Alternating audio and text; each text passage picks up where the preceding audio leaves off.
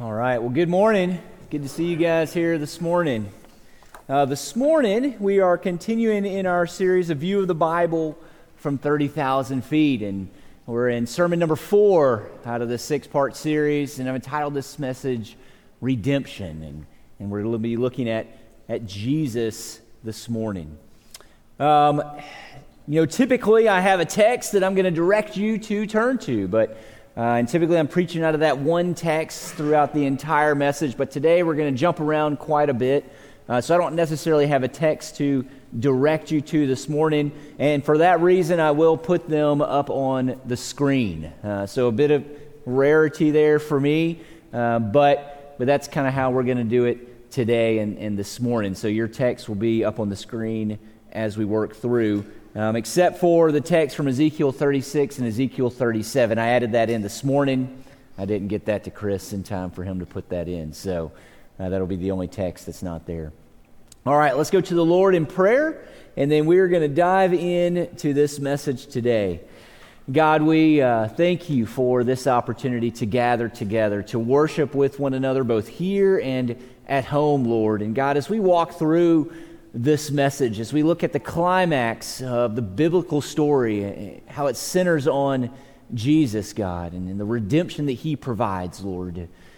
God, draw people to yourself who don't know you. And for those of us who have professed Jesus as Lord and Savior, and may this spur us on, this greater sense of gratitude, a greater sense of, of worship and praise and, and trust and hope in you, God, as we walk through this message here today. In this we pray in Jesus' name. Amen. Well, my dad has been remodeling homes for years, and, and over, the, over the years, he has bought, he has, he has sold, he has fixed up, he has kept for rent a number of homes. Um, and most of the homes that he has restored have, have really not been in the best shape when they first began. And for a time when he would, when he would finish remodeling a home, he would say, You know, son, that, that home, I mean, it, it was a lot of work and I will never purchase a home in as bad a shape as that to fix up again. And, you know, a couple months would go by, four, four, four months, half a year or so, and he'd say, Yeah, I think I'm ready to, to start a new remodeling project. And, and so he'd go out and he'd find him a home, and, and then he would purchase that home, and, and he'd say, Son, I, come, come in town. I want to show you, I want to show you this new home that I got that I'm going to be remodeling. And, and so we'd pull up, and, and he'd say, This is it. And, and I remember on several occasions, I'd turn to my dad and say, Dad, I thought you said you were not going to purchase a home in worse, in as bad a shape as, as the last home. And here you have, you purchased a home that is in worse shape than the last home. And he'd say, I know, I know, but I got such a great deal on this one. And so I, I'm just going to go, I'm going to proceed with that. And while those homes started in bad condition after he finished, I mean, they, they looked completely completely different, almost unrecognizable, except for that they were on the same lot and maybe the outside of it looked very similar to when he began. But when you walked inside, I mean, things just looked completely different, completely transformed, completely restored. You see, my dad is a master carpenter who can remodel and, and restore almost anything. But for all the skills that he has developed over the years, there's at least one carpenter who is greater than he. There's one carpenter who not only built and probably remodeled homes in his day, but he also, and more importantly, is working to restore this entire world. And in order to get to this carpenter and to, to understand the, the restoration project that he has undertaken, we have taken this long journey from the east of Eden. A journey that has led to the climax of the restoration project. A climax that, that centers on the biblical story of the life and the death and, and, the resurrection of Jesus. You see, Jesus is the center of the biblical story because he is the promised seed from Genesis 3:15 and he is the promised seed from the line of Abraham. He is the king who is going to sit on the eternal throne of David forever and ever and ever. He is the one who deals a death blow to Satan and ultimately restores our relationship with the Father and eventually he restores this entire world. Jesus is the ultimate carpenter, and this is the ultimate restoration project. Now, how does Jesus restore everything? How does Jesus restore our relationship with the Father? How does he eventually restore this entire world? How does this lowly and humble carpenter deal a death blow to Satan? Well, to answer those questions, we'll begin with Jesus' life, and we learn that by Jesus' perfect life, he fulfills the vocation of kingly priest. If you remember, God promised Abraham that his descendants would be greater than the stars of heaven and that he would make him a blessing to the entire nation and to the entire world. And that last phrase in Genesis 12:3 it reads, "In you all the families of the earth shall be blessed." Now, now, reading that verse, it is not immediately apparent how that's going to happen. We've, we've talked about this as we walk through this series. We don't know exactly how that is going to happen, exactly how Abraham is going to become a blessing to the entire world. But as you walk through biblical history, you recognize that, that restoration is not going to occur through the nation of Israel, the nation that ultimately comes through Abraham. Both the nation and the kings who, who came to rule that nation uh, did not, could not put an end to the curse. They could not restore the world back to the Garden of Eden, nor could they act as a light to the nations as, as, God declared that they must. They failed at every point, eventually being exiled from the promised land because they were so wicked. And while that is terrible, most none of it is surprising. You see, the Israelites, they, they lived underneath the curse. Listen to what Paul says about the curse in Romans 5:12. Sin came into the world through one man, and death through sin, and so death spread to all men because all sinned. You see, the curse brings sin and with it death, not only spiritual death, but physical death, spiritual and physical death that, that we cannot escape because we are born of Adam. But Jesus is able to bring about restoration because Jesus is sinless and he does not deserve death. The reason he was able to escape the curse because he was born without an earthly father. In the gospel accounts, we learn that Jesus was actually born of a virgin. In a miraculous act, Mary conceived through the work of the, of the Holy Spirit in her life. And Jesus then, he, he does not come through the line of Adam in the sense that Adam is his federal head. Adam is, is not Jesus' representative, which allows him to be perfect. Now Luke picks up on this and he says in Luke 1:35, and the angel answered her.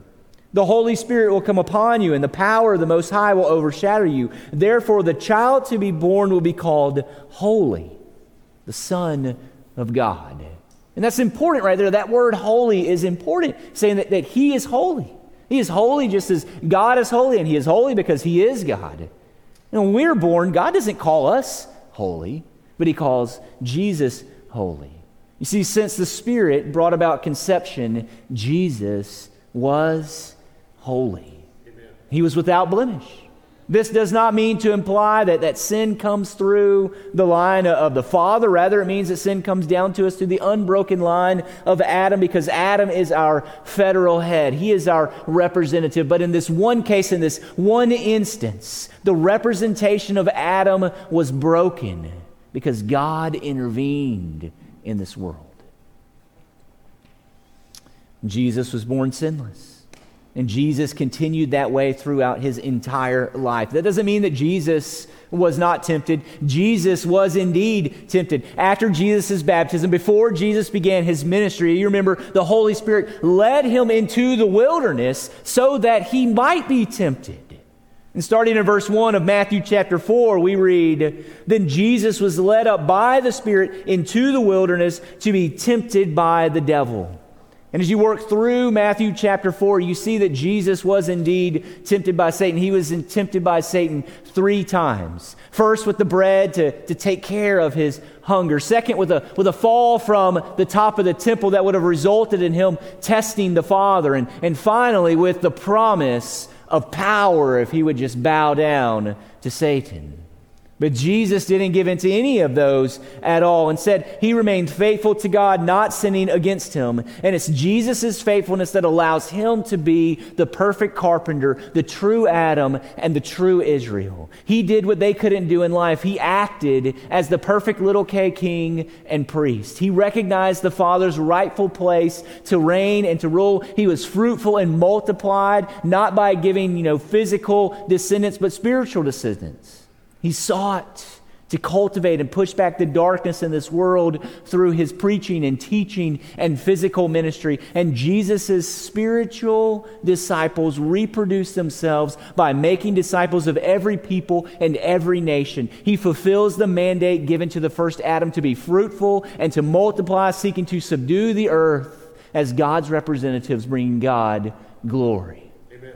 In all of these ways, Jesus acts as the perfect priestly king. And the result is that Jesus acts as a light to the nations and as Israel was as Israel was supposed to do, but Israel failed to do. And so Jesus through his life proves himself to be the true Adam and the true Israel. He fulfills the conditions of the Abrahamic and the, and the Davidic covenant. He is completely and utterly obedient to God and to the Father. He never sins against God. He is the perfect carpenter. He is the priestly king. He is the, his life perfectly fulfills the biblical covenants. It is his perfect obedience that allows Jesus to usher in the new covenant.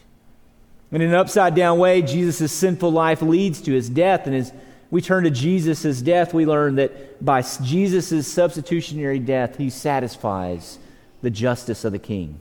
And satisfying the Father's justice is, is another crucial element to the story of redemption. While Israel was God's chosen people, they, they were unholy sinners who, who continued to sin against God over and over and over again. And because they were unholy sinners, Israel had to offer yearly and, and daily sacrifices in order for God to continue to live in their presence. They lived in, in rebellion to Him. The, the price for their rebellion was death. And in order for them to continue to live in God's kingdom, something had to die in their place. And so the sacrificial system was born. But there was just one problem with the sacrificial system. And so, what is that problem? Well, we learn about the problem over in the book of Hebrews. Hebrews chapter 10, verse 11 says, And every priest stands daily at his service offering repeatedly the same sacrifices, which can never take away sin.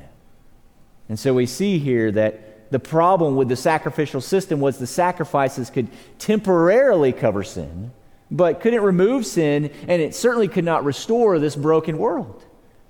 You could think of the sacrificial system like a good coat of paint that, that you paint over something that is rusty, or some sort of you know, so, something that's behind that, and, and, and that rust, it kind of leaks back through after a time. And then maybe you put some, some paint over it again, and that happens again. You see, unless you deal with, with what is beneath the surface there, it's going to keep coming back up. And that's the same way with sin. Unless you deal with sin in the heart, it's going to keep coming back up. And that's what the sacrificial system would do. It would just, it would just cover that sin and it would allow those people to, to be holy so that they might live in the presence of God for another day without being destroyed by God. But eventually that sin would come out in their heart as they would rebel against God over and over again. And so this is why the priests had to stand there daily offering sacrifices that could not ultimately remove the sinful heart of man. Man continued in rebellion against God over and over and over again. While the sacrificial system worked, it wasn't perfect. But that's a system that they, let, that they lived under for centuries. But there's hope for restoration and ultimate justice. So if you continue in, in Hebrews chapter 10, picking back up in verse 12. But when Christ had offered for all time a single sacrifice for sin, not multiple, a single sacrifice for sin, he sat down at the right hand of the Father waiting from that time until his enemies should be made a footstool for his feet. For by a single offering he has perfected for all time those who are being sanctified, and the Holy Spirit also bears witness to us. For after saying, This is the covenant that I will make with them after those days, declares the Lord, I will put my laws on their hearts and write them on their minds. And then he adds, I will remember their sins and their lawless deeds no more. Where there is forgiveness of these, there is no longer any offering for sin. You see, Jesus, Jesus is our hope. Jesus does what the sacrificial system couldn't do. He offers a once and for all sacrifice that satisfies the justice of the king and it ushers in the new covenant. God is not just if He allows us to live in His kingdom without this payment for sin, but Jesus comes, Jesus lives His perfect life. Jesus does not deserve death at all. He doesn't deserve to be kicked out of the kingdom. Jesus does everything right. And as a result, He is able to give His life for our life because He is the perfect sacrifice. He is able to act as our substitutionary atonement. In other words, He is able to stand in our place. He is able to substitute Himself for us. And Jesus is not just able to do that, Jesus actually does that. He dies in our place so that he might restore us back to the king and so that he might provide us with entrance into God's kingdom. It is Jesus' death that ushers in the new covenant. A covenant unlike the old, a covenant that doesn't require daily and yearly sacrifices, a covenant that is not built around some external legal system. Instead, it is a covenant built around Jesus' once and for all sacrifice for our sins. And Jesus is able to usher in the new covenant because he fulfills the covenants that come before. You see, Jesus is the true Adam. He's the true Noah. He's the true Abraham. He's the true Israel. He is the true Davidic king. All of the covenants find their fulfillment in Jesus' life and Jesus' death. In Jesus, we experience a restored relationship with the Father because our sins have been finally and fully forgiven. And how great is that? I mean, how great is it to know that, that, that Jesus has dealt a death blow to our sin so that we can no longer so that it no longer affects our relationship with God. Jesus is the ultimate carpenter who restores our relationship with the Father through his substitutionary death, which means it's not about our work. Instead, it is about Jesus' work on our behalf. And certainly, faith without works is, is dead. And we know that from the book of James, right? James tells us that if you, have, if you say you have faith, but, but you have no works at all, man, your faith is dead. Your faith should spring you into action. You should, what you believe should cause you to live out a certain way of life. And so, certainly, faith without works is, is dead, but, but we cannot and we must not believe that somehow our works provide us with an extra favor with the Lord or it keeps us in favor with God. It is Jesus' death alone on our behalf that provides us with the restored relationship with the Father. He covers our past sins, it covers our present sins, and Jesus' death covers our future sins. It is Jesus' death, his substitutionary death on our behalf, that provides us with salvation. And that's what we profess as believers that it is Jesus alone who does what we cannot do. He pays the penalty. And, But Jesus, because Jesus died in our place, then we can be adopted into God's family. We can call God Father, and He calls us sons and daughters. That's, right. That's because of Jesus. We have that intimate relationship with the Father, a relationship that you can't get in any other religion. No other religion allows you to be actually adopted into God's family. You might appease a God with the sacrifice here and there, but to actually become his children, that is the uniqueness of Christianity. That is the uniqueness of what only Jesus can provide. That is the gospel. That is the good news. Amen. Now, so far, we've talked about Jesus' life. We've talked about Jesus' death. Now we need to talk about Jesus' resurrection. And lastly, here we learn that by Jesus' resurrection life, he promises new hearts that gladly submit to God's rule, allowing us to accomplish our original created purpose. It'd be hard to claim that, that we have eternal life to look forward to if Jesus, who is, who is our perfect sacrifice, just remained in the grave. Right? We say, oh, yeah, we believe in Jesus. You know, he, he came, he lived this perfect life, he died, and, and that was it. But that wasn't it. Jesus did not just come and live a perfect life and then die. Jesus resurrected from the grave. Jesus defeated death. We're told in Luke 24, starting in verse 1. But on the first day of the week at early dawn, they, and he's speaking of Mary and the other women, went to the tomb taking the spices they had prepared, and they found the stone rolled away from the tomb. But when they went in, they did not find the body of the Lord Jesus. And while they were there, they were perplexed about this. Behold, two men stood by them in dazzling apparel. And as they were frightened and bowed their faces to the ground, the men said to them, Why do you seek the living among the dead? He is not here, but has risen. Remember how he told you while he was still in Galilee that the Son of Man must be delivered into the hands of sinful men and be crucified, and on the third day rise. And they remembered his words, and returning from the tomb, they told all these things to the eleven and to all the rest. Now it was Mary Magdalene and Joanna and Mary, the mother of James, and the other women with them who told these things to the apostles, but these words seemed to them an idle tale, for and they did not believe them. But Peter rose and, and ran to the tomb, and stooping and looking in, he saw the linen cloths by themselves, and he went home marveling at what had happened. You see, Jesus' resurrection, it wasn't just something that happened unexpected. Jesus rose just as he said that he would rise. All throughout his ministry, Jesus predicts his, his resurrection. Jesus predicts his death and his resurrection. And he says here in this text, the angel, he is risen just as he said he was going to do. It wasn't a mystery. It wasn't unexpected. They should have known that Jesus was going to resurrect as they walked and they talked with Jesus each and every single day. Jesus defeated death, which then gives us hope that all of those who follow Jesus will defeat death as well. Death is not the end for the believer. And it's crucial that we believe this about Jesus if we're going to call ourselves Christians. You see, if Jesus was not raised from the dead, then God's restoration project would be incomplete. We would not have any hope. And Paul makes this point over in 1 Corinthians 15 when he says, Now, if Christ is proclaimed as raised from the dead, how can some of you say that there is no resurrection of the dead?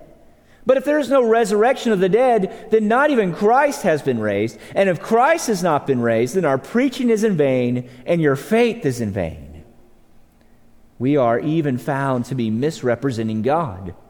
Because we testified about God that He raised Christ, whom He did not raise, if it is true that the dead are not raised.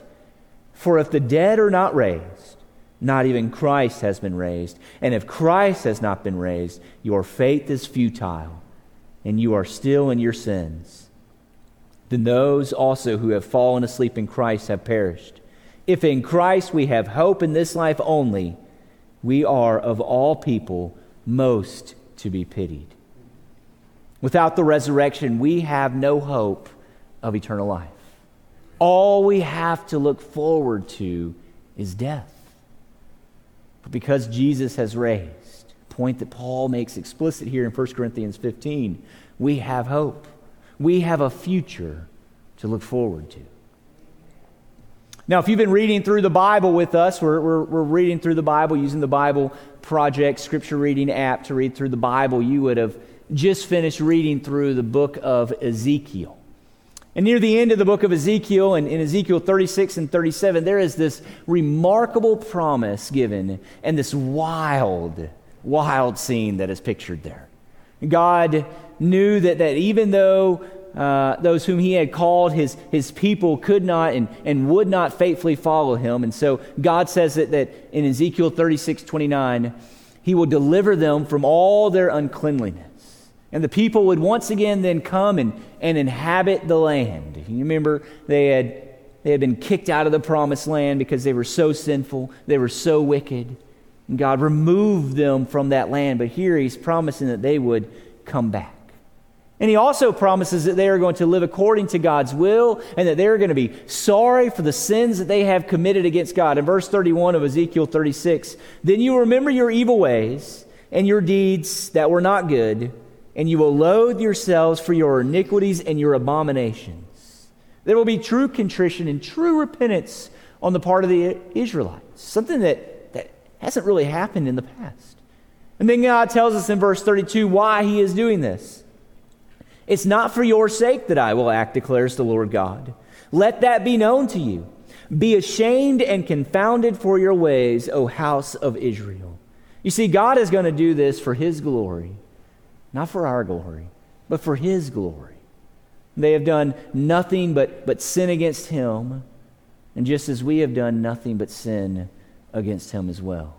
But God will bring them back, God will restore them for His glory. But how does that happen? How does a rebellious people who consistently sin against God day in and day out all of a sudden become a people who, who follow God's will? Who are sorry for all of the things that they have done against God, who, who have true repentance and true contrition for all of the many ways in which they have sinned against the Lord. How does that happen? Well, it's no less than a supernatural act. In the very next chapter, chapter 37, and, and really, if you look in your Bibles, you would see there, there's probably a header. It's not in the original text, but there's probably a header there that, that describes that section as the valley of dry bones. And here is Ezekiel. He's given this, this wild vision. He's taken by God, by the Spirit, to this, to this valley, and, and he looks out over this valley, and, and he sees nothing but dried up bones. Men that were once corpses who have rotted and decomposed, so that all that is left now is just a valley full of dry bones. And these people represent the sinful house of Israel. And God asks Ezekiel a question there in verse 3 of, of Ezekiel 37, and he said to me, Son of man, can these bones live? And I answered, O Lord God, you know. Only you know, God. And God tells him in verse 4 to prophesy over these bones and say to them, O dry bones, hear the word of the Lord. And continuing in verse 5, Thus says the Lord God to these bones Behold, I will cause breath to enter you, and you shall live. And I will lay sinews upon you, and will cause flesh to come upon you, and cover you with skin, and put breath in you, and you shall live, and you shall know that I am the Lord. Ezekiel prophesies in this wild scene begins to take place in front of his, in front of his eyes. These bones become living beings. And God promises through this vision that, that He will raise dead men to life. He will ultimately place them in His promised land, the promised land that, that Israel has been kicked out of, the promised land that Jesus has come to restore us to eventually. And we're going to get to that in a couple of weeks as we look at the end of days. And in one sense, Israel's vision is, is a picture of our future resurrection, our future restoration. Though we die, we will be raised again. We will then enter into God's promised land. It is a picture of what God is, is capable of doing. It is a picture that, that should give us hope. And not only is it a picture of the future resurrection, but it is also a picture of our resurrected life now. Jesus' resurrection works new life in us now. Before Jesus, before Jesus works in our life, we are like those dead bones who are out there in this valley. Before the Spirit comes and, and breathes upon us, we are like those dead bones that are there in that valley. But we have not remained like those dead bones in that valley. We have been resurrected to new life, and God has done this for His glory and ultimately for our joy as well. Just as Jesus experienced this new life in the resurrection, we experience a new life now, and we have a new life to look forward to when Jesus ultimately returns. And all of this occurs because Jesus has resurrected from the grave. And baptism is a picture of this new life. You see, as Baptists, we, we don't believe that, that baptism saves us, right? Instead, we believe that baptism is a, is, a, is a picture, a representation of what takes place in the gospel. When I'm, when I baptize folks, when I'm, when I'm dunking them into the water and I'm, and I'm bringing them out, I almost always say this buried with him in the likeness of his death and raised to walk in newness of life. And I say that because that is what takes place in salvation. In Jesus, the new covenant promise that our, that our hearts will be changed, that actually happens. Our will, our wants, our desires, these things die in the grave. And when we resurrect from the grave, we are connected to the resurrected Savior so that God's will, God's wants, God's desires for our life are ours. Instead of wanting to be the, the big K king who is ruling our life and saying how things are going to go, we rightfully take our place as the little K kings who serve God as his representatives in the world for his glory. And it is when this happens that we are actually able to accomplish the purpose that God has given us in our life to act as kingly priests who image God to the world, who serve according to his word and exercise dominion in accordance with God's wisdom. In order for that to happen in our life, a supernatural work must occur. We don't just wake up one day and say, you know what, I'm, I'm going to step down from the throne of my life, from being the big K king, and I'm going to I'm going to rightfully take my place as a little K king. We don't just wake up one day and say, I'm going to live a new life in Christ. We don't just wake up one day and say, and have this spirit of repentance in our life and contrition for all of the ways in which we have sinned against God. No, a supernatural work must take place in our life for these things to occur, just like a supernatural work had to take place there in the valley of dry bones, just like a supernatural work had to take place as Jesus is resurrected from the grave and Lazarus was resurrected from the grave, and, and all of those others throughout biblical history who has been resurrected, a supernatural work had to take place for you to experience new life. And the supernatural work can't take place apart from Jesus' resurrection and Jesus' sacrifice on our behalf. Jesus' life, death, and resurrection is the climax of the biblical story. He not only lives this perfect life, but he offers a perfect, once and for all sacrifice and hope that life continues beyond the grave in a perfect relationship with the Father. Jesus is the perfect carpenter who completes the ultimate restoration project. In Jesus, the Father fixes what Adam broke. In Jesus, the Father provides a perfect and final sacrifice. In Jesus, the Father promises hope and new life. In Jesus, the new covenant is ushered in. Jesus is the perfect carpenter who completes the ultimate restoration project. Without him, we are left in this dilapidated state, and our only future is death and God's judgment being poured out on us. Thankfully, Jesus has come. Thankfully, he will return to gather his people and finally complete his restoration project a restoration project that is open to all who would repent and believe, who, who, would, who would repent of their sins and believe that Jesus is their Lord and is their Savior. And so this morning I have to ask you do, do you believe? Do you believe that Jesus is your only hope? Or do you think that, that He is just one of many ways in order to get to heaven? Do you believe he has paid the penalty for your sins on your behalf, or do you think that you've got to pay the penalty for your sins by working your way to the Father? Do you believe and have you repented of your sins and turned to live as God would have you to live? Or do you continue to do things your own way and to seek things your own way, to continue to live as, as the big K king over your life? If you haven't repented of your sins, if you haven't believed, don't, don't wait any longer. Jesus can provide you with, with the hope for which you long. We all long for a hope. We all want hope. We all desire hope, especially in, in, the, in the times in which we are living right now. Right? The life has just been completely turned upside down. And we are searching, we are wanting, we are seeking for hope. Well, Jesus can provide you with hope. He can provide you with salvation. He can provide you with what you long for. And so turn to Jesus today. Don't, don't, don't wait any longer to turn to Him. And if you have turned to Jesus, know that Jesus has restored you. He's paid the penalty for your sins. There is no more penalty for you to pay. You can rest in Jesus. Your obedience, though it should be the product of your salvation, it doesn't earn you salvation. It doesn't continue to buy you favor with the Father at all. It is the product of a changed heart, of a renewed heart, of the new covenant being ushered into and changing this heart of stone into a heart of flesh. Amen. Jesus has earned it all for you. And when we think about what Jesus has done for us, man, we should want to obey Jesus.